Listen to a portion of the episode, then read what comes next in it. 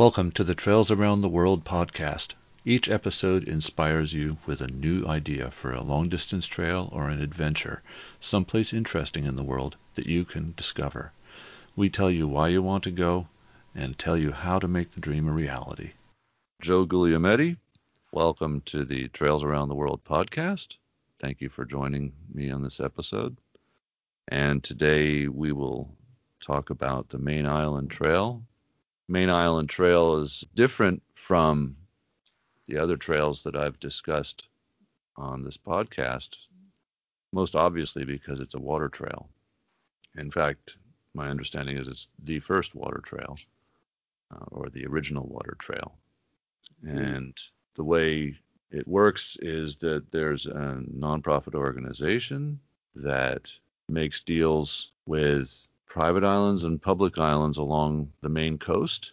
People join the organization and are able to access information about those islands and at the same time agree to responsible use of those islands following leave no trace principles and the organization maintains the islands to some degree, keeps an eye on them, and there's a large element of stewardship involved in that interaction, in that relationship. Did I get that right?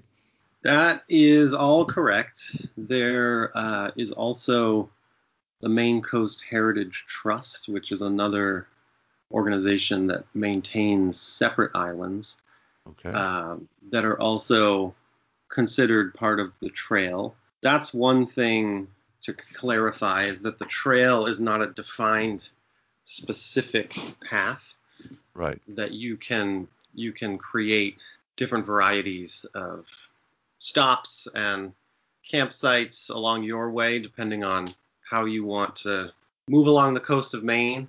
A big reason for that is that the shape of the coast of Maine is jagged. There are a lot of necks and archipelagos and islands that make it so that you can draw different lines on your way.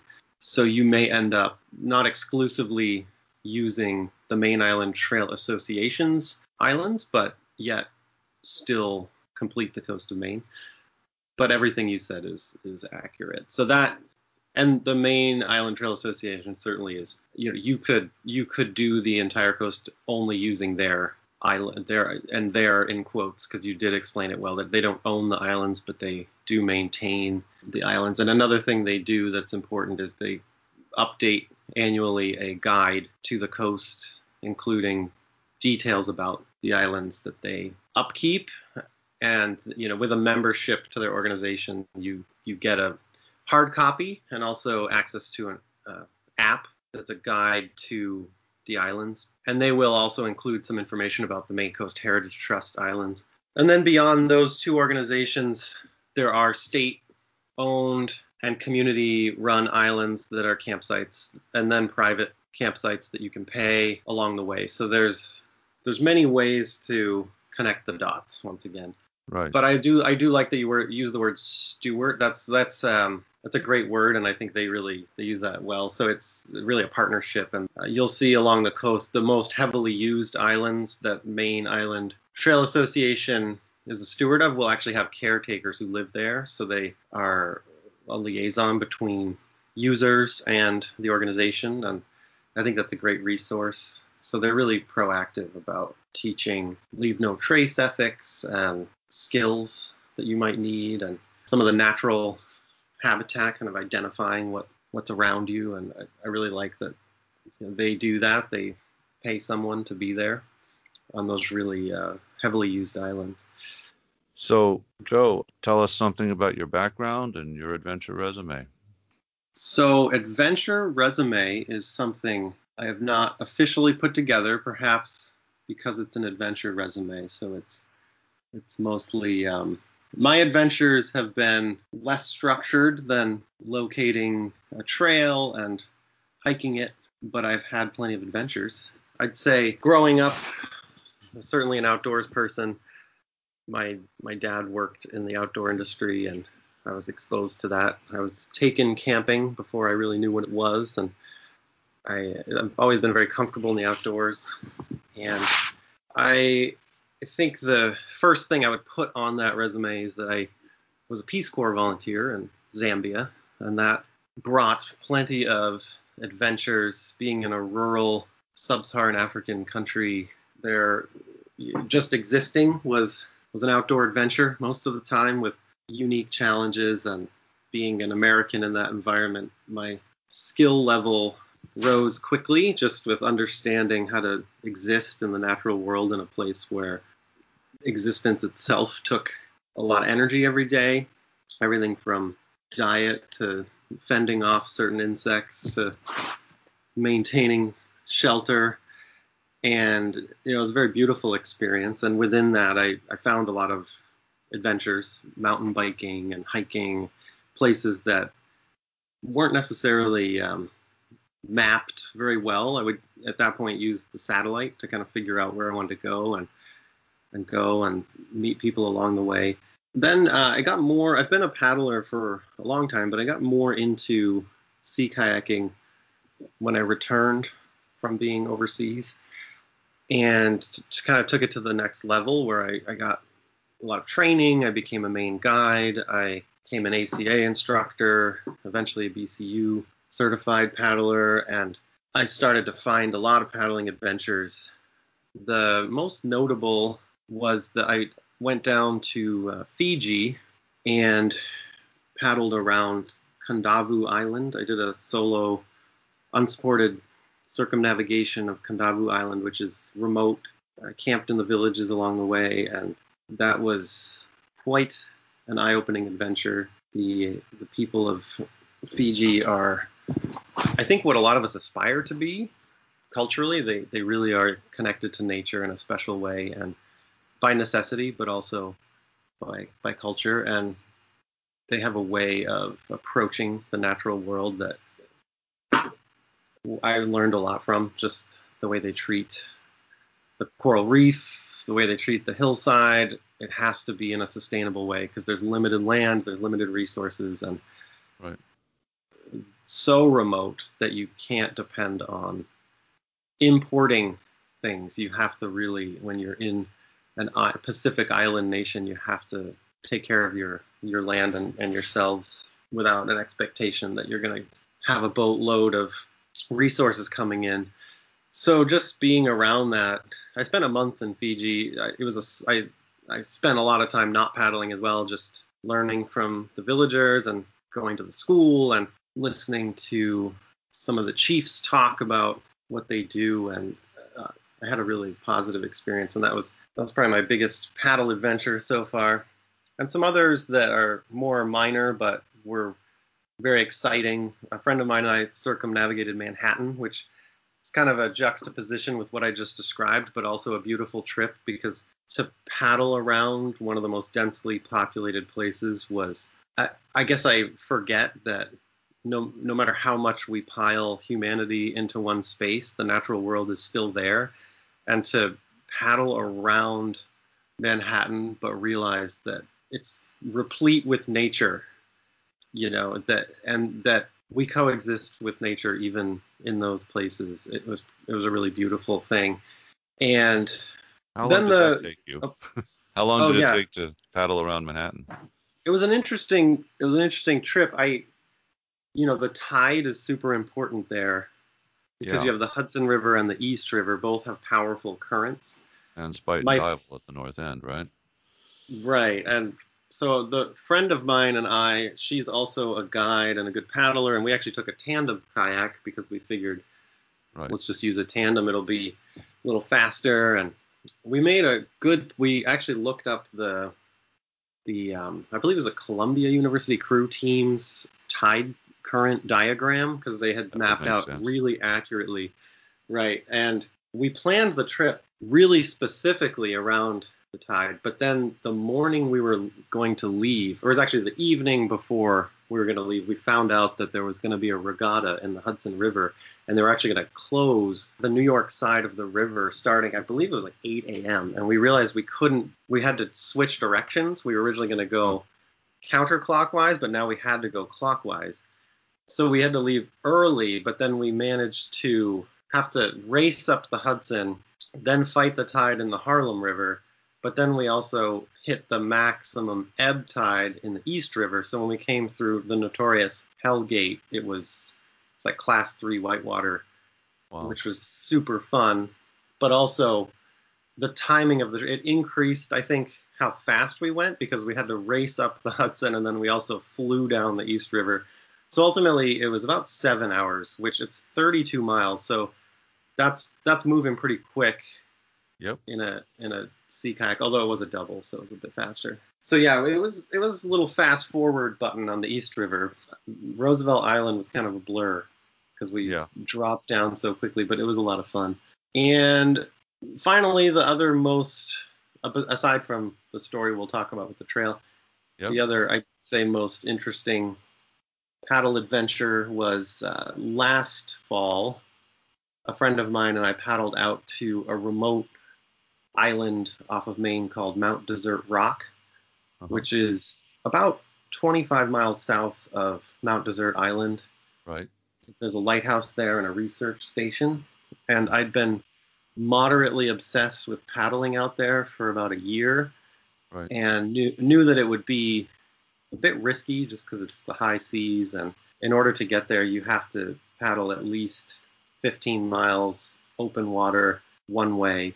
So we, we made a plan and uh, we got out there and back, and it was quite a rewarding trip to, to make it to an isolated island. It was the first time I've paddled to something I couldn't see. When you first set out, it's far enough over the horizon that you have to just paddle to a compass bearing, and, a, and an hour later you can start to see a little speck on the horizon. That was that was pretty cool. Yeah. So in Fiji, how did you tackle the boat issue? Did you did you rent from an outfitter there? Did you take take a folding kayak or?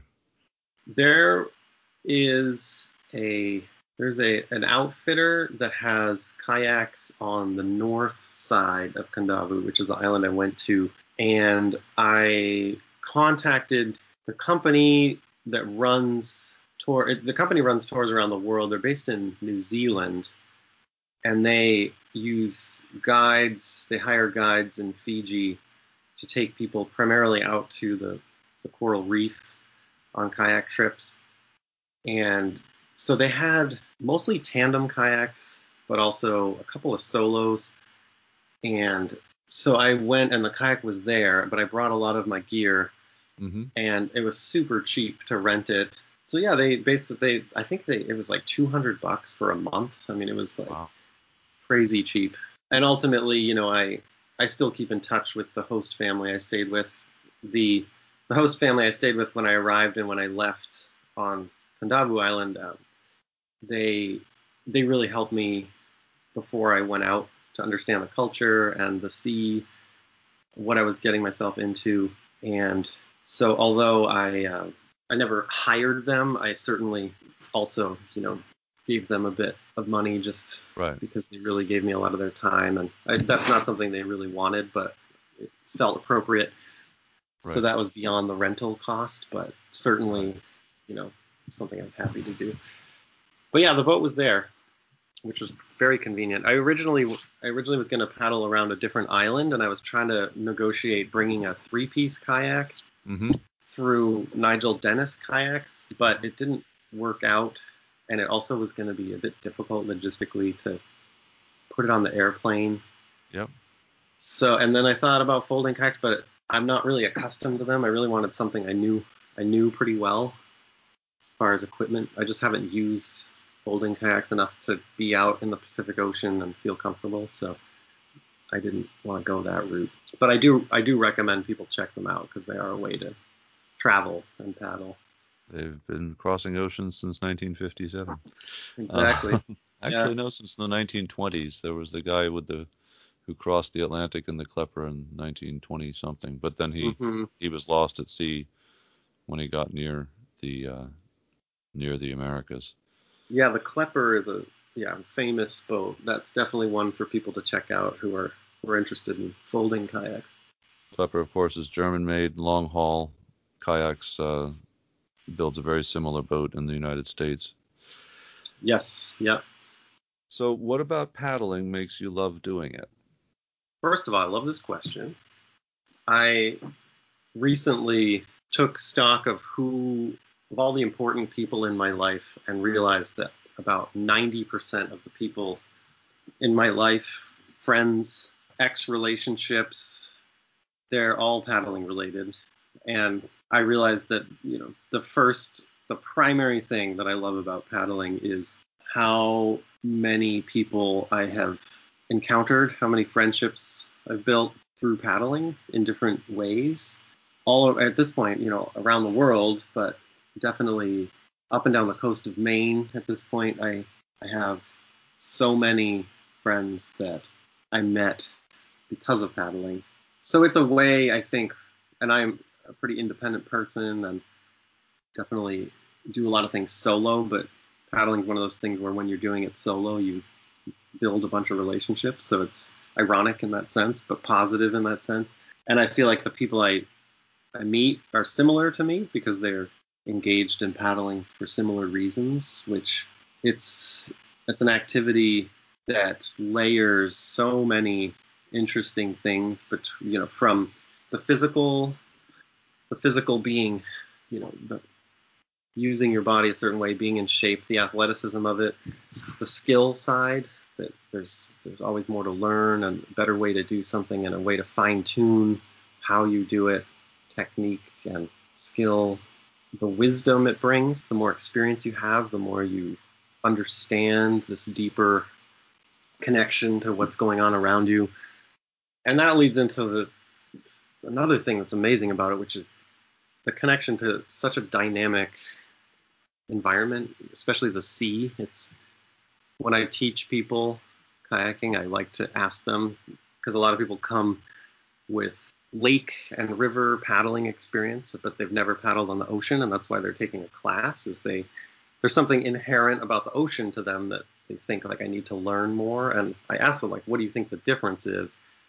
And what we usually land on is that it's dynamic. It's a place where there are so many layers that you can learn about from tide to weather to the natural world and other people who are using the ocean for different purposes and so many layers going on paddling sort of this this way to go about that in a very quiet way very deliberate and quiet way where you're weaving through this world. And like you i i sail as well but there's there's really no other way i think to get get into that environment like paddling. You can just exist there so quietly and view it sort of from this perspective that you're not really disturbing anything.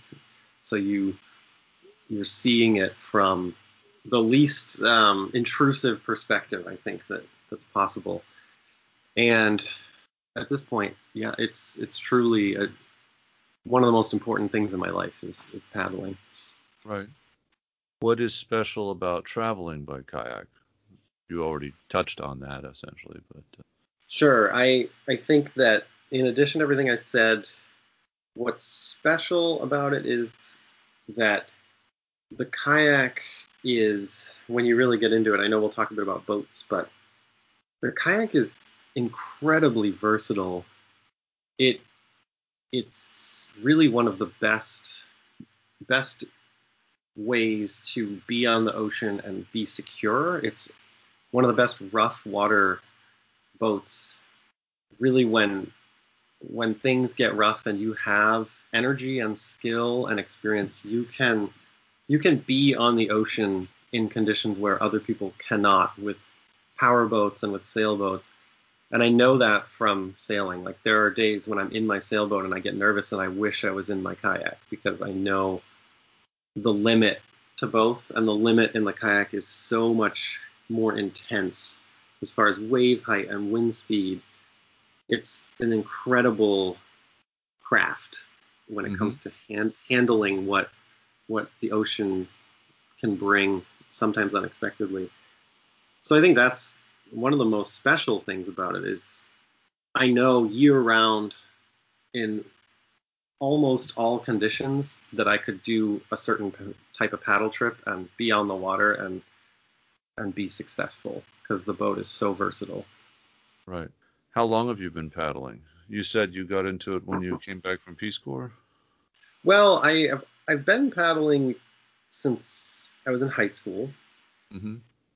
I became more serious about it after I returned from the Peace Corps, but but I had been a competent paddler really since high school. You know, in high school, my friend invited me on a trip he was doing with the Boy Scouts. I think I was 15, and it was a total immersion. I know this now because I teach kayaking, but it was a total immersion situation where day one we we had a guide and we all started with like the wet exit, the rescue, self rescue, T rescue, bracing, lots of things that when I teach students, I, it takes you know a month or so to get to all these things. But this was a day one. Here we go. We're going to do all of these things, and we were young, so I think we were picking it up real quickly. Yep. So we started on Squam Lake in New Hampshire and did all that stuff. Practiced camping that night on Squam Lake on one of the islands. Yep. And then the for the next three days we went out into Casco Bay in Maine and camped and paddled. So I was hooked. I was because I grew up in Maine and I never had a boat growing up and I looked at the islands longingly and now I realized, oh my God, I can get there Right. with a kayak. Like I can put whatever I want in this boat and go to these islands, and this is just mind blowing.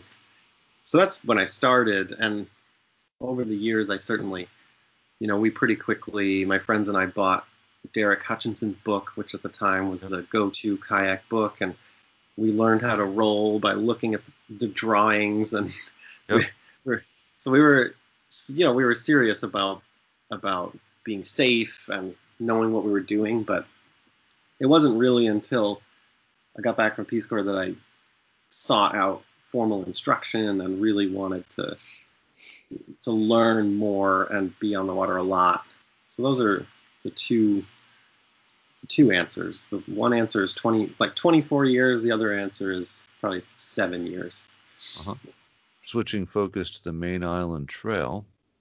In one to three sentences, please tell us why we should want to experience the trail. What makes this this this trail, or as you said, it's uh, it's it's called a trail. It's it's a different idea than hikers are sometimes used to. But what makes it special? There are so many things that make it special. We touched on a little bit how, with what you just said, it, it's a bit loosely defined, which gives you the ability to be creative with it and see particular things that you're interested in as far as coastline and communities along the way and what the natural world has to offer. That's different depending on how you draw the lines. It also is unique in that you can make it last different amounts of time. And I know you have a few questions about that coming up, but you know you can you can make it a month, you can make it much less depending on your reasons, but that's certainly a special thing about it. But ultimately, you know, what makes it worth going out into in the first place is, in my opinion, if you travel the coast, the East Coast, from Florida up to Maine. No offense to the rest of the East Coast, but wh- when you get to Maine, it's different. It's suddenly a transition from primarily sand, a lot of sand and a lot of bar islands and the intercoastal waterway and pretty heavily populated areas to this granite shoreline that's it's long peninsulas, it's archipelagos, it's super interesting rocky cliffs and ledges and suddenly suddenly the east coast when you get to maine just it becomes so detailed and interesting. And it, it's very worth getting under those cliffs in a kayak in particular and looking up and then the communities along the way and maine is a place where we have especially as you go farther northeast we have true fishing communities places where people are living off of the ocean.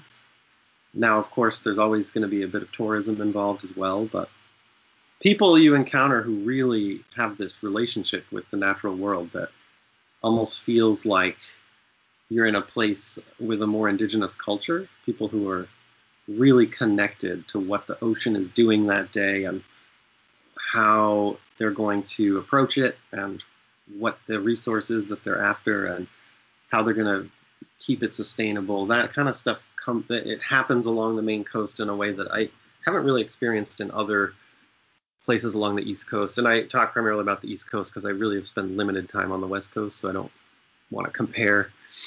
But that's what's special. It's to give a good example. I I led a trip last year up in Muscongus Bay, which is a unique place in Maine. I highly recommend people check out.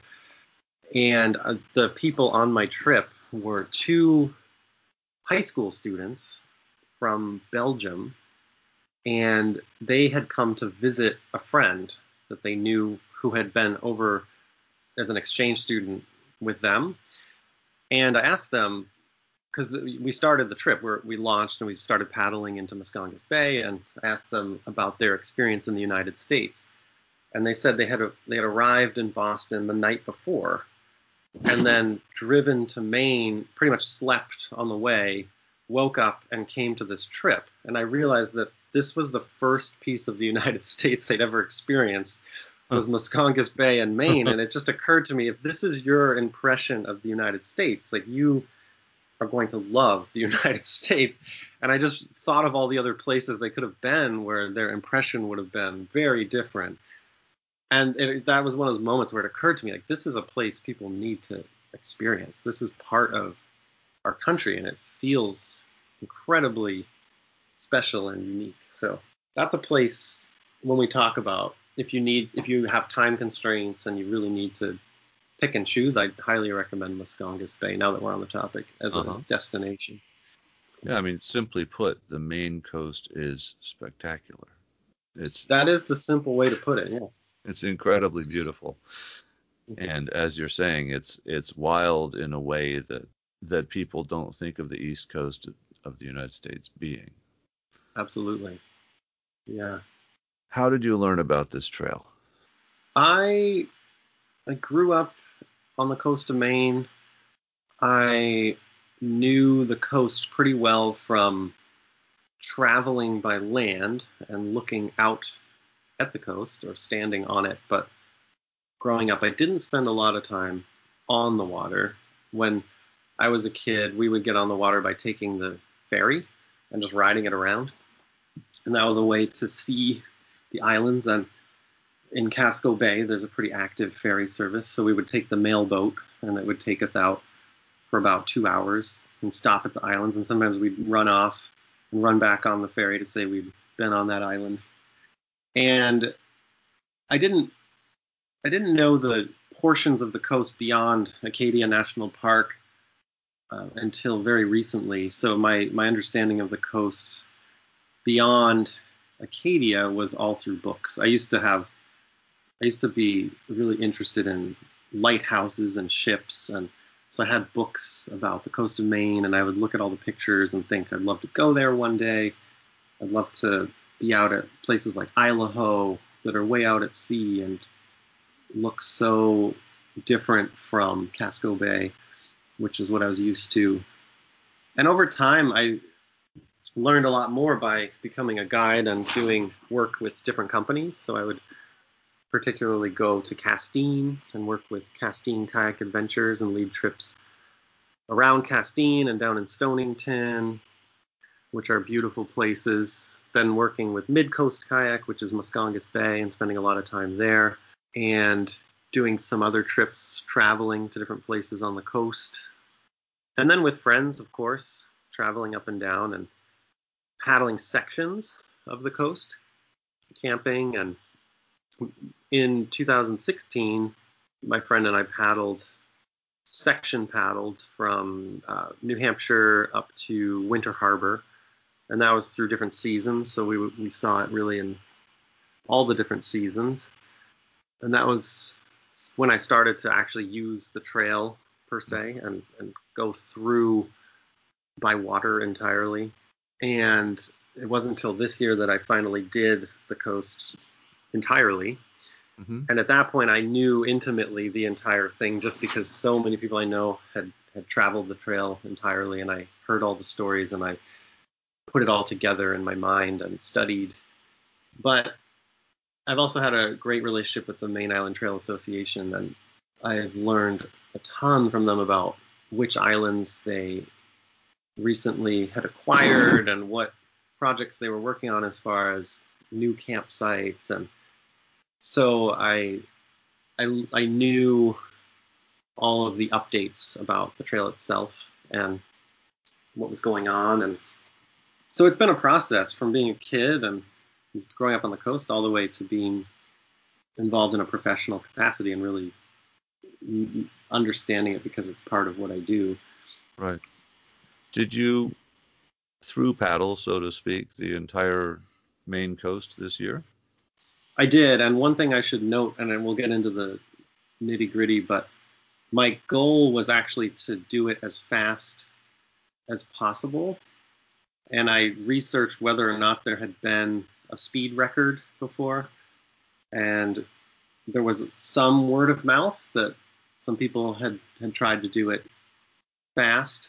And so I had some figures of, you know, what I thought people might have done it in as far as time and I had my idea of what I could do it in time wise. But for me, being a being a professional guide and and really you know a kayak instructor, I wanted this added challenge of how do I like I have the time and the privilege of of seeing this place in detail because I go up and down the coast and I and I can access it. So I'm not as interested this time, this trip. My thought was in absorbing all the little detail. I wanted to see can I use my knowledge and skill to actually do this as a as a race essentially against myself and and so that's that's this year was when I finally did that. It was in August. So I started in Newcastle, New Hampshire. So the goal was go from New Hampshire to Canada as quickly as I could. Right. So that was but I in doing so I traveled the whole coast in one shot. So Right. but that was the first time I've done it, and it was very special to finally to do that because it's something that's very it's a very good goal I think for any sea kayaker to do the entire coast of Maine, however that person wants to do it. I think it's a cool it's a cool adventure to do for a lot of reasons. And hiking, it's called a fastest known time or an FKT. Exactly, yeah. Yeah. Did you do that alone or did you do it with someone else? I did it alone and I did it unsupported. Mhm. So and that was also important to me. I wanted to to be able to make on the fly decisions and just push it. And I I just you know I being a guide and instructor, I know there's when you're with someone else, especially being trained and kind of taking care of people, that I would I just wouldn't be able to do the same things that I did if I had someone with me, just because I would be hyper aware of what was going on for them, and I I would want to make decisions with them, and I knew that I was going to have to push it pretty hard and potentially put myself at risks that I wasn't necessarily willing to put other people in. So Right. Yeah, I can understand that. and also I just wanted to be alone for a while. That's how it's sometimes hard to do, right? Yep. So mm-hmm. how many statute miles is it approximately? Well, that's back to our original conversation. Totally depends on how you slice it, but if you Right. do, if you cut off all the corners, Which You I just- assume you did. I cut off all the corners I could. Uh, it's about, it's a little over 200 nautical miles, so about 230 right. statute miles. Yep, yep. And how long did it take you? I ended up, the official time was four days, seven hours, and 17 minutes. Wow. So I was, I was moving. Yes. Wow. what other sorts of boats did you did you find yourself sharing it with? Now this is 2020, so there's a pandemic underway. You you can tell us whether that had an effect on who else was out there. But uh, obviously, you're in a kayak, which is about the smallest craft that's going to be doing this. As you said, that doesn't mean it's the least seaworthy by any means. Mm-hmm. But what would you say is the mix of boats that are out there and uh, actually doing the, the Maine Island Trail? Well, I agree. Your instinct is right that 2020 and the pandemic has increased the number of people on the water, whether that be with their own boats or on tour boats, not cruise ships. They're not allowed this year, but certainly tour boats. I'd say when it comes to using the trail, the typical boats that you encounter outside of kayaks are sailboats and small power boats, and then crew sculls. There's quite a few. It's a, you know, the, the sea kayak community is small. The ocean sculling community is smaller, but they exist, and they're pretty hardcore folks because it's it's a very skillful activity in in my opinion to be confident out on the ocean in an ocean scull. It's but they're fast and they you know they can really cruise. So you'll encounter those folks, and you certainly have the uh, traditional rowing community, which also a highly respectable activity just because of the physical strength it takes. But I've seen more and more people rowing dories, which yeah it seems like an increase. I think a lot of people are getting interested in in that open open rowboats. Uh-huh. You'll see canoeists. Um, I I think people have begun the, the canoe the canoe community is similar to the kayak community, I think, in where there's a melding of whitewater and open water skill and equipment and technique. And you'll see that canoeists have begun to put float bags in canoes to make them more seaworthy so they don't sink. Right. So I've noticed a very significant increase in open water canoeing, mm-hmm. which I think is pretty awesome. Especially I've even seen people who have war canoe style canoes, you know, big, fast, multi-person canoes, and I think it's outrigger. Uh, sometimes none if they're super Oh. wide, but yeah, I have seen with outrigger. And then, as you know, it sounds like you're pretty knowledgeable about paddle craft, but the Hobie Cat, that kind of thing is, or the Hobie, uh, I think, sorry, not the Hobie Cat, that's a sailboat. The Hobie, um, yeah, the one that you can pedal, Yeah. paddle, and sail. Those are getting very popular. Yeah.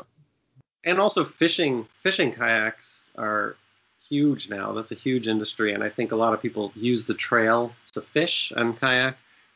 And certainly paddleboarding is is real big now. And there have been there have been people who have paddled the entire Maine coast with paddleboard, which is quite an accomplishment because it takes a lot of skill to be out on the open ocean in a paddleboard and really Mhm. move along and be safe. But there's a lot of really skilled paddleboarders now, so it doesn't surprise me that it's been done. That's really the big stuff. And then, you know, you, you mentioned boats that are using the trail, but then of course you encounter a multitude of boats that are on the trail but not particularly traveling it. And that the most Right. common, of course, is the lobster boat in Maine. I mean, Right. everywhere you go, there's there's a lobster boat Yep. and the lobster person, the lobster man, woman, or you know, those folks are your one of your best resources when you're on the coast. So you, as paddlers, we maintain the best relationship we can with that community. Right. So those are the those are the common ones. Yeah. I know the Hobie Adventure Island has, uh, in, for instance, in the Everglades Challenge, which is this annual adventure race down in uh, Florida, uh, that has become one of the most common boats down there. I think Mhm. it's almost 50% of the total is is the Hobie Adventure Islands. Whoa! If- wow. If I if I was looking, because as you said, you can you can paddle, pedal, and sail all at the same time if you want on that boat. Mhm. It's not necessarily the fastest boat out there, but it it uh, you don't get stiff. For sure. And you know, for people people who want to right with who want versatility, and that could be because of you know a physical reason. You may not feel like you're in shape to paddle the whole day. It may be because of the conditions you expect to be in. I think having versatility can be a really good thing. Yeah. And of course, it has outriggers, which Yep. is reassuring to a lot of people. Sure. Did you have time constraints when you were doing this? I didn't. I had just quit my full time job, uh, which I had. Yeah, so I quit uh, August 8th. I left my job, and then August 10 I started. Uh-huh. And the real time constraints were actually when I was training, just because I was still working and I needed to do a lot of physical training. But but but for the trip, I opened up the month of August. Really, I mean, I planned on being done by the end of August, but but I didn't have any constraint other than the clock I was racing against. So So for someone traveling by kayak and following the same route as you, um, but going at a more uh, modest pace, what would a normal time frame be for covering the trail? The 230 miles, right? If we're talking statute, which is what most people are familiar with, which is, let's translate here, uh, about 375 kilometers, I think you could say. nice work. A Uh, true international man. Got the kilometers down. Um, well, first, I'd say that the route I took itself is not something you would do unless you were actually trying to go fast. There's a few corners I cut that I would not recommend cutting uh, for safety reasons unless you really know what you're doing and have an interest in saving time. So I would add a few miles to that for the person who is doing the trail efficiently but not super fast. Um, so I'd say looking at more like, we'll just say 300 statute miles. And I'd say the competent paddler would probably end up doing it in like two and a half weeks, maybe to a month, depending on the conditions. As most people know, it's very weather dependent. So yeah. particularly wind. In a sea kayak, the wind will make Yes. or break your route, your time. So the more days you're out there, the more chance you have of having days where you aren't going to make much progress. Yep. So I think a safe. So I'd say that. Well, I'll put it this way: the you know one person I know did it in 18 days, another did it in five weeks. So and they're both competent people and paddlers, and so they just stretched it out or shortened it depending on what they were looking for. But I think that if somebody were to try to set aside time to do it, they would probably want to set aside at least three weeks just Uh-huh. to really give time to let the the weather pass Right. if it needs, and also just especially if they haven't been on the Maine coast much, just to really each day, you know, plan where they're going to go and have backup plans and have a safe place to stay at night. I'd say I'd say starting with three weeks, if someone can set that aside, that would be a good chunk of time. Uh-huh. Um, but it is, yeah, you see, you know, it's a wide range of times you could you could do it in, and it's very weather dependent. What are the Sorry, sorry for the vagueness of the answer, but No, no, that was that was not vague. That I mean, okay. you know, because there are so many variables, and as you said, it's not something one does in a straight line. So that this this is a trail that is defined by the stops. It's it's Mhm. water after all. So it's it's one's not following a trail on the ground, which is in a sense the beauty of it. That the trail is simply connecting the dots in the in the in the manner you choose, right? Mm, yeah, exactly.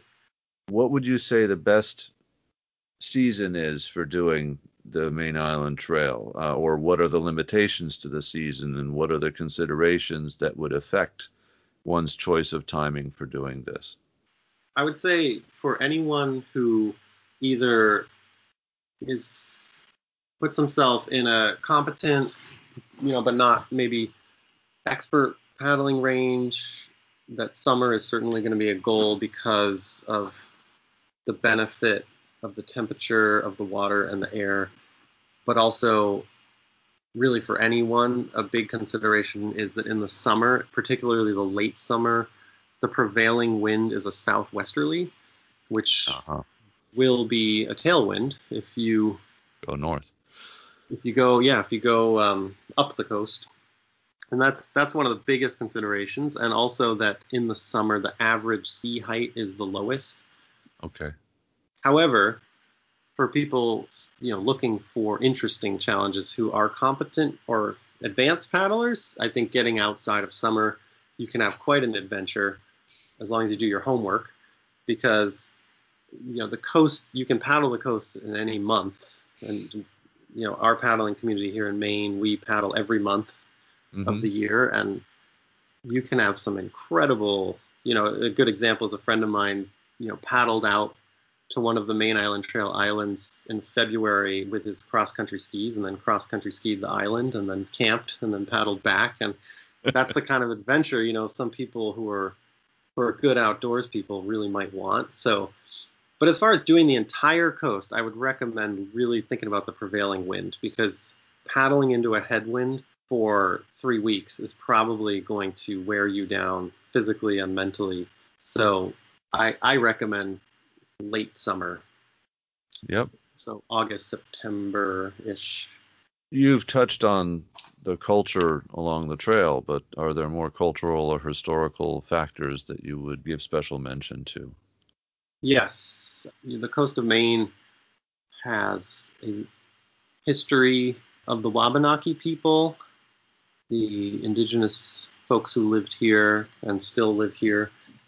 A lot of the names along the coast remain Wabanaki and Abenaki, and super interesting to study that a bit and the translations of what island names are and what they mean, Mm. and and how many indirect translations there are to island names that are all interesting. One example is Seguin Island off of Popham Beach, which is a popular spot and a great place to paddle to. Seguin. Seguin has, I think, like seven translations depending on how how you interpret it. That that simple word Seguin can mean probably the most interesting one is it can mean place where the sea vomits, but it can also mean high point. It can also mean last island out to sea or lonely island. And it's just it's all of them are true when you spend some time in and around the island. Um, so I I love to think about the Wabanaki and Abenaki and how they how they existed in these islands and why they named them the things they did. And you can find interesting historical evidence of where they lived, like shell middens, where they deposited shells after they ate them, petroglyphs, all sorts of interesting evidence of, of when they were here. So that's a cool layer to kind of layer on if you have the time to read about it and Yeah. Talk to folks from that community. So these tribes that were here historically, um, and I, I assume we're talking about colonial times and earlier, hmm um, those tribes, what what was their primary subsistence strategy? Were they focused on fishing and gathering other seafood? hmm Yeah, and um, yeah, that was it was really from the sea. They were, at least you know, obviously along the coast. That was Right. Very intimate with the ocean. Okay. What sorts of boats did they use? They were open boaters, to my knowledge. They were not using, you know, Inuit style kayak. They were using canoe. But I that's that's my understanding. Uh, certainly, I'm not sure what it evolved into maybe later, but but they were masters of the open boat. I think Right. Maybe because Maine, you know, they were throughout Maine, and Maine has huge rivers as well, and it was probably a really versatile Okay. boat. Yeah. Yeah. Do you know whether they used skin on frame or dugout construction or what sorts of boats those were?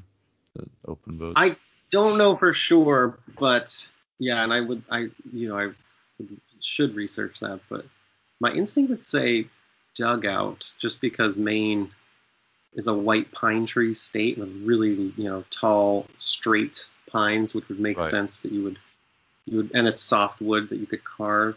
But we also have a lot of seals. So that's a great question. That just gave me something I'd like to read about and sorry for branching into some of my little no, it's, it's side good. interests. But, um, well, let's. Can you describe the kayak you used for us? Absolutely. So I I used boat made by Seaward Kayaks out of I think it's Vancouver, Uh-huh. and it's called the Quest, which I love the name first of all, love the word Quest and all its meanings, but but the yeah the Seaward Quest, I I think it's had a few iterations now, but the one I the one I own is a I think it's a 1994 so it's I, it's one of the earlier models, but I, I'm pretty sure the hull itself has been the same over the years, but they've changed the deck profile. Uh huh. It's 19 foot Kevlar expedition kayak, Right. so you know right off the bat, paddlers would know that's that's a fast boat. It's 19 feet and probably about 22 inches wide, so Yep. It's got some speed. It has a lot of storage capacity, and it's very comfortable. I I actually bought one originally. I bought a Seaward Quest last year because my friend uh, Tom Berg, who's a big popular guy in the paddling community, he had one for sale for like 200 bucks, old fiberglass one, and I was like, I'll buy that. So I, I bought it and I fixed it up and I, I did a race with it and I won the race. I was like, ooh, this boat's you know it's pretty fast. So so then I saw a Kevlar one pop up for sale on Craigslist. I went and bought it down in Rhode Island, just because I figured I like this boat and I should get get a Kevlar one, a little lighter, and sold the other one to my friend. And I love it. I love it. It's I have a few different kayaks, but it's the one I'll choose for camping or traveling quickly and it's it's a beautiful design. And I I contacted Seaward after I did this trip and just told them, you know, I'll write something up about this because I'd love for you to have some just like a story about the boat and the trail and so I'm working on that. They were really appreciative of that. So So you gave us some idea, but uh, what is it like in relation to other boats that might one might use for the trip? And I guess we can we can stay with kayaks and canoes um, in in that question. But Sure. Uh, so the average sea kayak is about 16 and a half feet long when you look at true sea kayaks. And so if you're just sort of out there buying and maybe you're new to the sport, you're probably getting steered towards something that's an average of 16 and a half feet, which is a versatile length because it's maneuverable, but it's fast enough. I'd say for the trail, if someone's doing that the whole trail, they are more likely going to be in something 17 feet or a little longer because it's just going to give them a bit more speed and tracking over over time.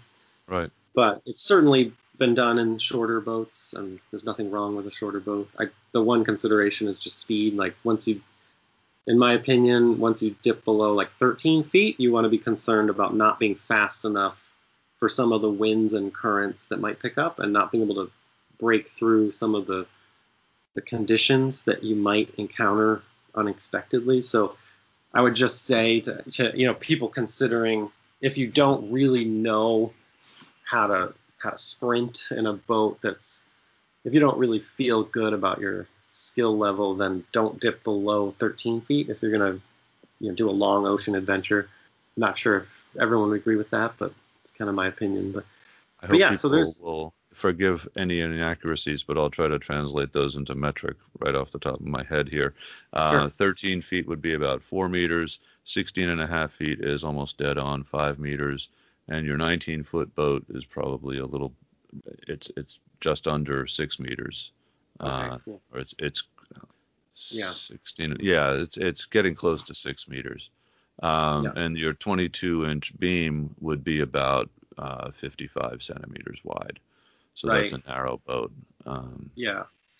And one thing I'll mention also is I, I'm a personally a big fan of the tandem kayak, and I, for a lot of reasons, I think the tandem is an amazing, amazing thing in the paddling world. Uh, so for folks who are traveling with multiple people, whether you know whatever your skill level, the tandem can provide big advantages. The particular ones are like your overall speed can be faster. It's versatile in the sense that you know one person can be taking a break, taking photos, while the other person continues the momentum paddling. There's it's a way to stay together uh, for you know safety reasons if that's a consideration. You know you're you're in the same boat. They're traditionally more stable. The initial stability is much greater. So if you if you want that, it's something worth exploring. And then you know there are people who use a tandem solo because it gives you a huge storage capacity and you can still push it along at an appropriate speed. So it's it is a consideration if you if you think like I really want to pack a lot of stuff, I'm going to be out there a long time. You, the tandem kayak is something to explore and just practice paddling it by yourself. But yeah, I'm a big fan of, of the tandems. And when you get into that, you're looking at um, usually like a, a short tandem is 17 feet, but I'd say the average one is about 20, and you get up to about 22 feet, so they, they get much bigger than solos. Right. Yeah. And then you know you're a um, folding boat person, but the, things like the Klepper can come in a tandem size as well. So if you're looking at folding boats, you can certainly get get a, a double as well. Yeah, the the most common Klepper uh, or long haul has a similar model uh, is the five meter double, um, and that is the boat that was the stock Klepper used by Hans Lindemann to cross the Atlantic in 1957, I believe, the first kayak to cross the Atlantic Ocean. Both long haul and Klepper have recently been introducing slightly longer ma- models uh, of their of their double. They've stretched them a bit over the last few years, and and so that gives a little more space so that your paddles don't hit each other if you're not as right. experienced. Uh, right, and yeah, in talking about ocean crossings, it's worth mentioning too that one of the most bizarre and amazing uh, kayak crossings was Ed Gillet's crossing of the Pacific uh, from yes, I think it was Monterey to Maui in 1986, and he did that in a double. It was a Necky Tofino, which you can still find them around. But just an example of how the tandem, you know, in that case, it gave him a traditional kayak, but he had the space to store 68 days worth of food and supplies. So yeah.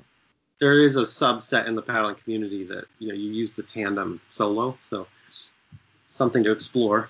Yeah. yeah. Did you camp on on your trip? This, I mean, the the the, the Maine Island Trail is a is a is a is a system of campsites, but did you camp all the way through on on the four day trip that you did? I camped uh, most. I, the only night I didn't camp was the first night. I landed right near my home where my parents live, so I took advantage of that and slept in a right. bed the first night. But the other nights I camped. Right. And I did not. I the I actually only ended up using one island that is a Maine Island Trail association island. Um, but I did. But I did camp along the way. Right. Did you use any equipment that is different from your usual setup in doing this? Yes, the most significant because I, you know, I was paddling long days. The longest day I paddled about 14 and a half hours. I needed to be eating a lot of calories, and I actually, the kayak I used has a, a shelf under under the front deck. So when you open the spray skirt, you reach in, and there's a there's actually a fiberglass shelf, and I would just pack it full of apples and and marshmallows and protein bars so that I could easily just reach in and eat. Um, so that was one slight modification. And then I carried a sea anchor, which is not a typical thing that a sea kayaker may take. Although if you read some books, they certainly talk about them as gear if you're doing big crossings. I didn't I didn't end up using it, but I did bring it for emergencies. If I ended up with a, like a heavy following sea and low energy, I would have thrown it out and slowed Right. myself down. That was really the first time I've ever had a sea anchor with me. And otherwise, I I packed I, I set up a hydration system that was atypical for me. I put I put a two and a half liter uh, sorry, two and a half gallon dromedary behind my seat with a tube coming up so that I could drink. And that's just like way more water than I normally would have right, Right. behind my seat. But I, I wanted to not have to stop and refill even from my own kayak. I wanted to just have enough water for a few days, like right behind my seat. But otherwise, everything else was, you know, typical. And because I guide and I teach kayaking, I have a lot of gear that maybe, you know, some people might not have just because I'm often taking care of other people. So I, I already carry a bunch of stuff that just by habit that maybe is overkill if you're alone, but I kind of kept most of it anyway just because I'm used to having it. Right. Um, so, you know, and that's like some of the, and I and I recommend the these two things for everyone, but like a marine radio and also um, uh, Garmin Explorer InReach that device, right. um, and the the inReach is a uh, is a GPS locator, right? So you can exactly, yeah, you can send your location, or someone can check your location and find you. And I And- bought that thing uh, before I went to Fiji because it, you know, it has satellite connection. You can go anywhere in the world. And really, one of the best features is you can text phone numbers from it and receive yeah. texts. Yeah, It- and so like if you, you know, if people are just want to check in with you, um, you can send text. Send text But- messages via satellite, right? And it ha- obviously has a map, so like if you do get lost, you can double check. And then it's got uh, SOS buttons, so you can Mhm. do like an EPIRB style Right. alarm if you need. But yeah, that's something I'd, you know, if somebody's serious about going off the grid and paddling, I would consider it. It's waterproof, it's super durable Right. device. Uh, it's not very expensive to maintain a subscription for it, so Annual subscription, right? yeah, Yeah, and then that's uh, it's a GPS based device, but it also the satellites it connects to. In other words, when you're out of reach of cell phone towers, you can use this. Uh, and, of course, there aren't cell cell phone towers in the middle of the ocean. So um, yeah, when you're yeah. when you're over the horizon from a cell phone tower, uh, you can still communicate, call for help, etc., using one of these. And as you said, send texts when you're not on the grid and arrange something or uh, make sure that people know where you are. yeah. Particular skills, knowledge, abilities that you would recommend that people have in order to undertake this sort of an adventure, and I would I would guess there's a range of possibilities here. Yeah, I uh, with sea kayaking in general, I think the most important thing is to know rescues because the sea kayak is only really a rough water boat if you know how to get back into it if you capsize and wet exit from the boat. There are plenty of people who hit the water and they, they haven't actually ever attempted to get back into a kayak and Right. if even if you are a terrible paddler as far as you know your forward stroke and your turning i think if you can just start with really getting over the fear of capsize and the wet exit assuming you know you have a spray skirt. That's something to get used to opening a spray skirt before you come out of the boat while you're upside down. That can be super intimidating for most people the first few times they try it. Um, i would say that no matter where you're going not even just on the ocean, but you know, big lakes, anywhere you're not really a comfortable swimming distance from shore, you're going to want to know how to get into your boat if you've come out of it. And that is a thing that I highly recommend people learn through a class where they do it, not just watching videos or reading in a book, because it takes muscle memory, it takes overcoming a lot of stress and fear, and it takes a lot of practice. So uh, I would, no matter what the goal is, if you're getting at all offshore, I highly recommend starting with rescues. How do I, how do I handle being out of my boat? Um, and if you're going with a group, well, how do I rescue someone else? And how do I, how does it feel to be rescued by someone else? So doing assisted and solo rescues, and there's variations on how to do that and that's why it's good to go you know learn from an instructor because they they will show you different variations and so that's the biggest thing yeah and of course it applies to any boat it applies to kayaks canoes sailboats sailing dinghies or larger sailboats. Um, right. The, same no, the same yeah. principle applies. Uh, sure. Yeah. What does it feel like to capsize a sailboat? Absolutely. How do you get it back up? But yeah, and I want to emphasize like that's it can be really frightening to to intentionally flip yourself upside down in a kayak the first few times and even later. So that's why you've got to practice because you really don't want to have to try to figure it out in the worst case scenarios because you just won't have the energy and the muscle memory to to figure out how to do it. Right. Um, not to mention the balance. So yeah, that's number one. And then I would say, um, you know, this kayaking, like any other physical activity, you can always be learning more. No matter how good you think you are, there's more to be learned and more to practice. Um, I would just say, uh, you know, being someone who spent a lot of time self-teaching and learning from books before I actually started taking instruction, I would just recommend taking instruction from a real-life person uh, because first of all, you don't want to get lost in your own ego and think, you know, you're, you're learning and you know all these things when in reality you've kind of been in a vacuum and you may have figured out what works for you, but you haven't ever actually been assessed and given feedback. But yeah, having somebody observe you and just impart feedback and, and coaching and it's so, so valuable because there really are standards now there's standards about technique and safety with technique and just best practices. And there are just so many good instructors out there. And it's really not that expensive in the grand scheme of things to take mm-hmm. classes. It's done most places in a way that's affordable. So I would just really recommend if you can learning in person.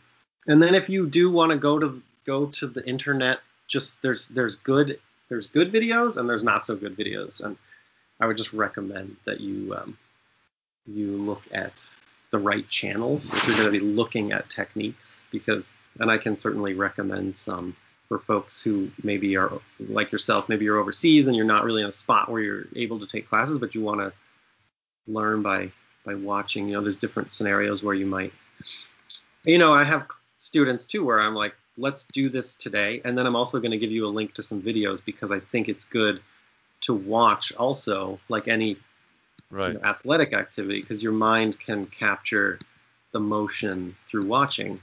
Right. Um, Getting to and from this trail, and you know, so, so someone might be coming from, you know, there there are a, a number of possible scenarios here. Uh, someone might arrive in their own car with their own kayak on top, or someone might fly into Boston from Europe and be hoping to do this, but need to figure out uh, ahead of time how they could get the logistics together. So, how did you manage access to the coast with the boat? One thing that's good news is that the, the Maine coast is highly accessible, I think, compared to other spots. Uh, no offense to Connecticut, but using Connecticut as an example, you may you may want to get to the ocean and you can't really figure out how uh, just because of the way it's developed over time. But but at Maine, you have public access up and down the coast. The best way to, or maybe I should say, one of the best ways to look at that is the Maine. Some some pronounce it gazetteer, the other is gazetter, but it's the uh, the map book that's produced by DeLorme. Was I don't know. Yeah. DeLorme does DeLorme still exist?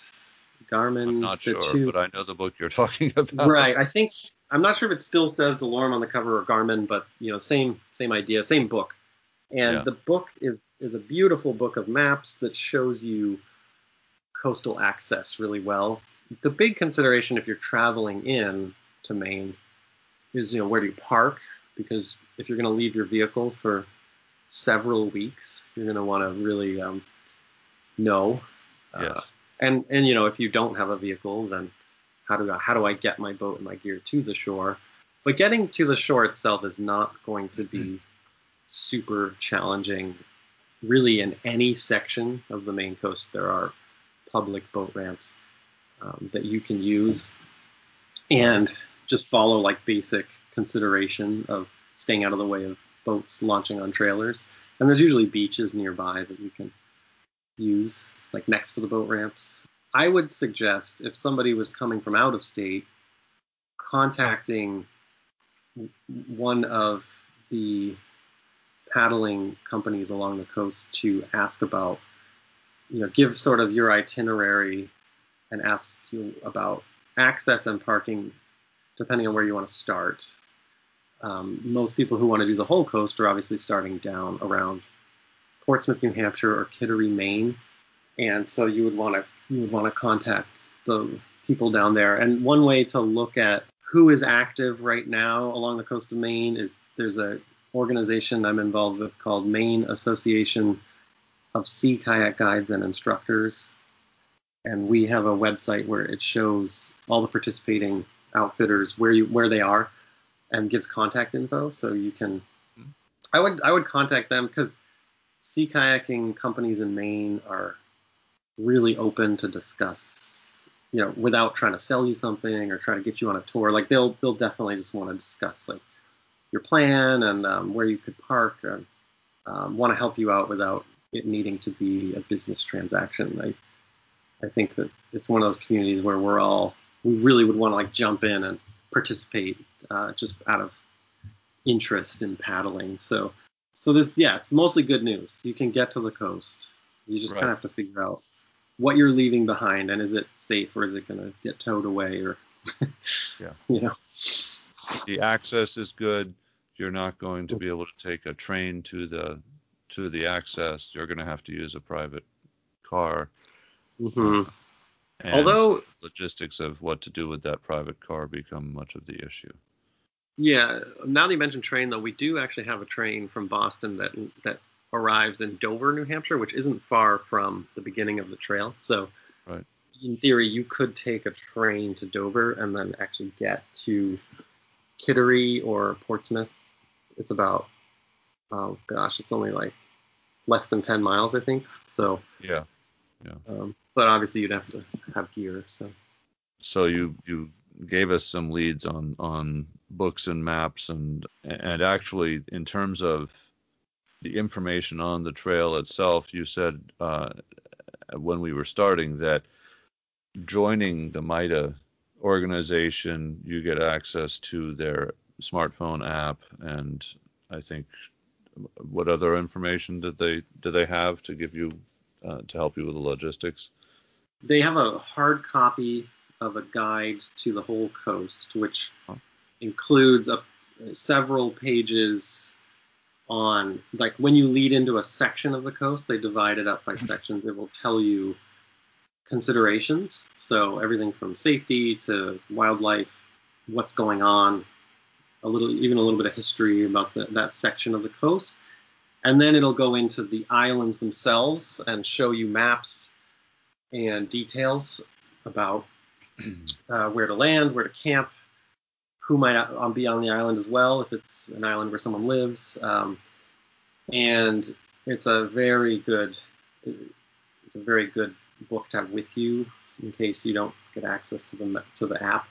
It's easy to flip through. It's spiral bound, so you can open it easily. But you know, MITA MITA once again is Maine Island Trail Association. MITA is also a group of people who, back to what we were just talking about, you can ask them questions and they they want to help.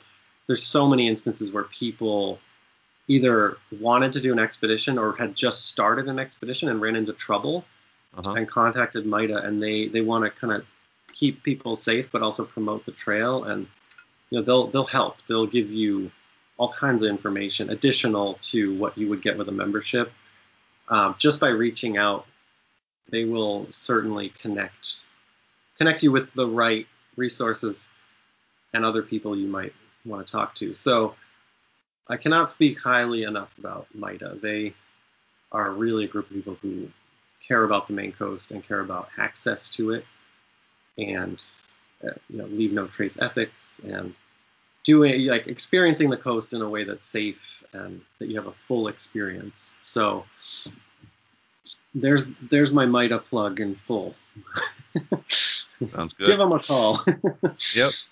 Any other safety, security, health concerns? Uh, we talked about self-rescuing uh, in a boat, but uh, any other sorts of uh, concerns that need to be considered? Wildlife, of course, sea life.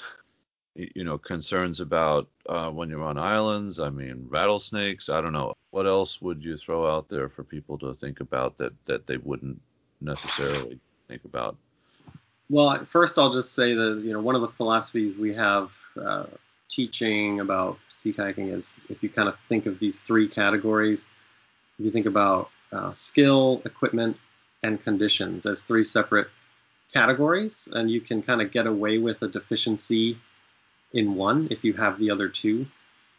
But when you start to have a deficiency in two or more, you can run into trouble. So if you think about like what are what is my skill level, what are the conditions, and what is my equipment, start there and fan out. But I'd say you know we did spend a lot of time on self rescue, but there's a ton of other stuff. I probably I would say the biggest thing outside of just skill is like what's going on in the weather and the sea, and how do you plan to uh, what are you what is the language you're reading to understand that? So what is your what is the forecast you're reading?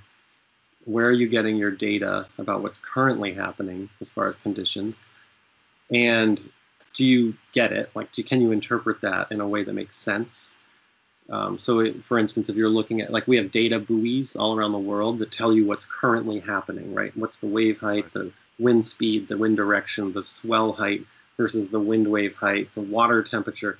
This list of information, it's good to be at the point where you can glance at that, and like any other language, it just it tells you something, right, that you interpret. And that relates to like, do I want to paddle today? And if I do, what will it be like? And I've been in that before. I've never been in that.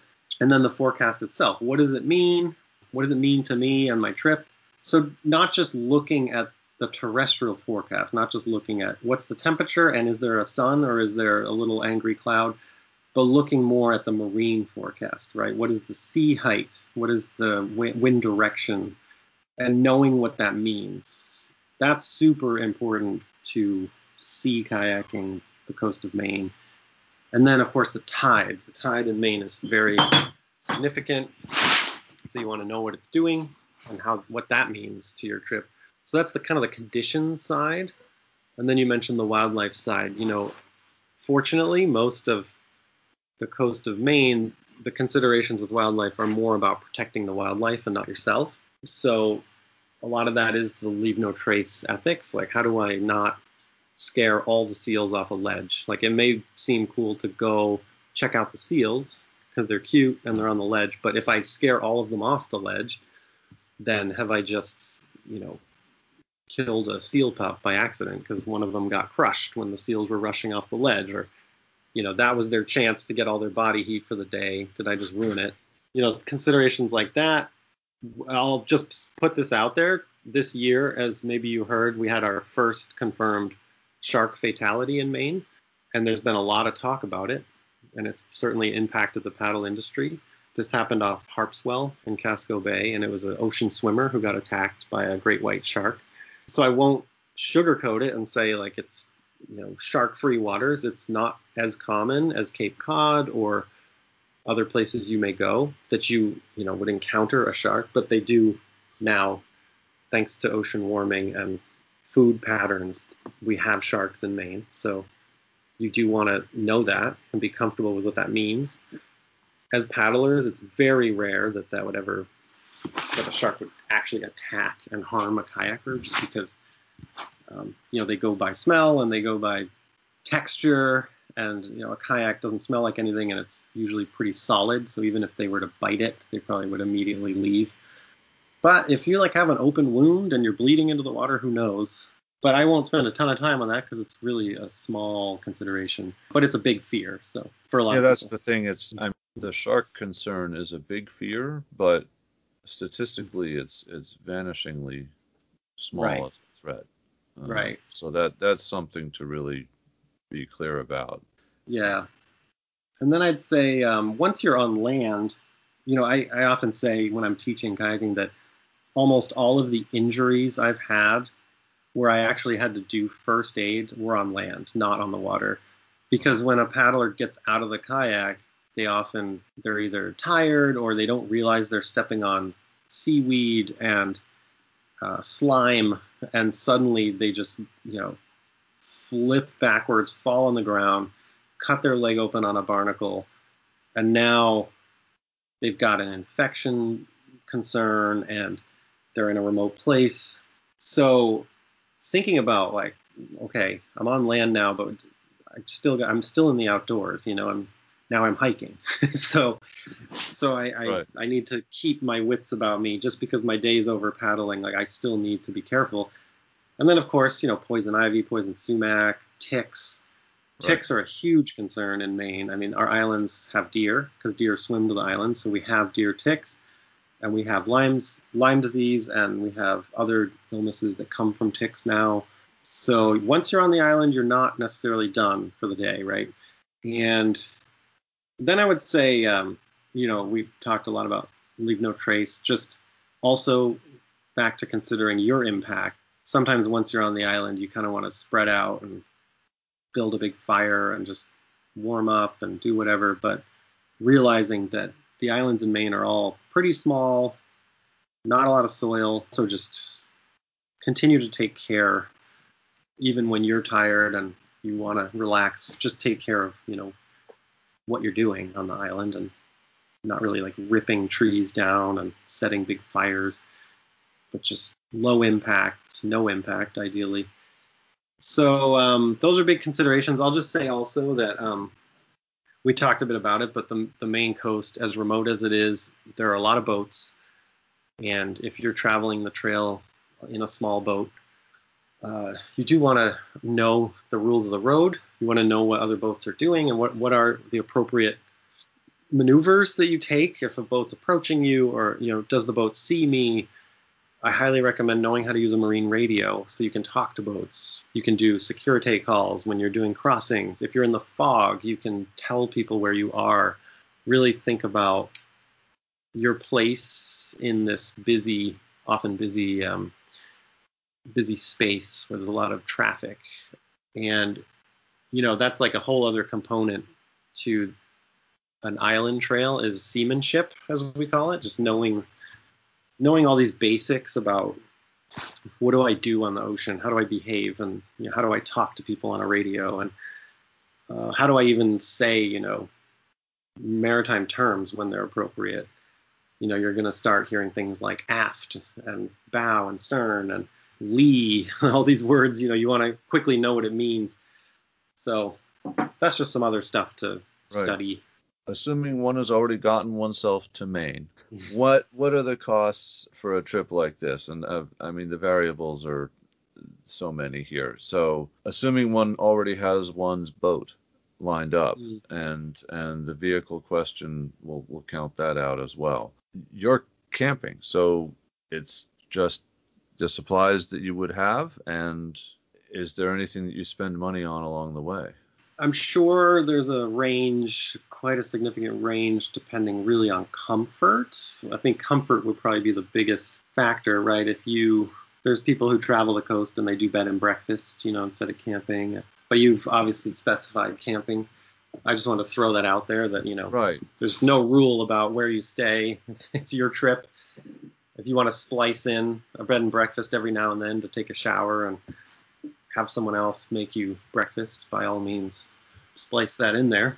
I'd say, you know, one of the other beautiful things about paddling is it's once you have the gear, the gear can be expensive, right? And you can find used stuff and cut the costs.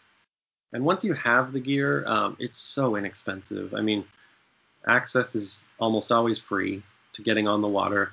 The islands are, are free. If you join MITA, you have free access to all of their islands. Um, you do need membership for certain islands. I actually don't know the current rules about all of that, but I would certainly check with them.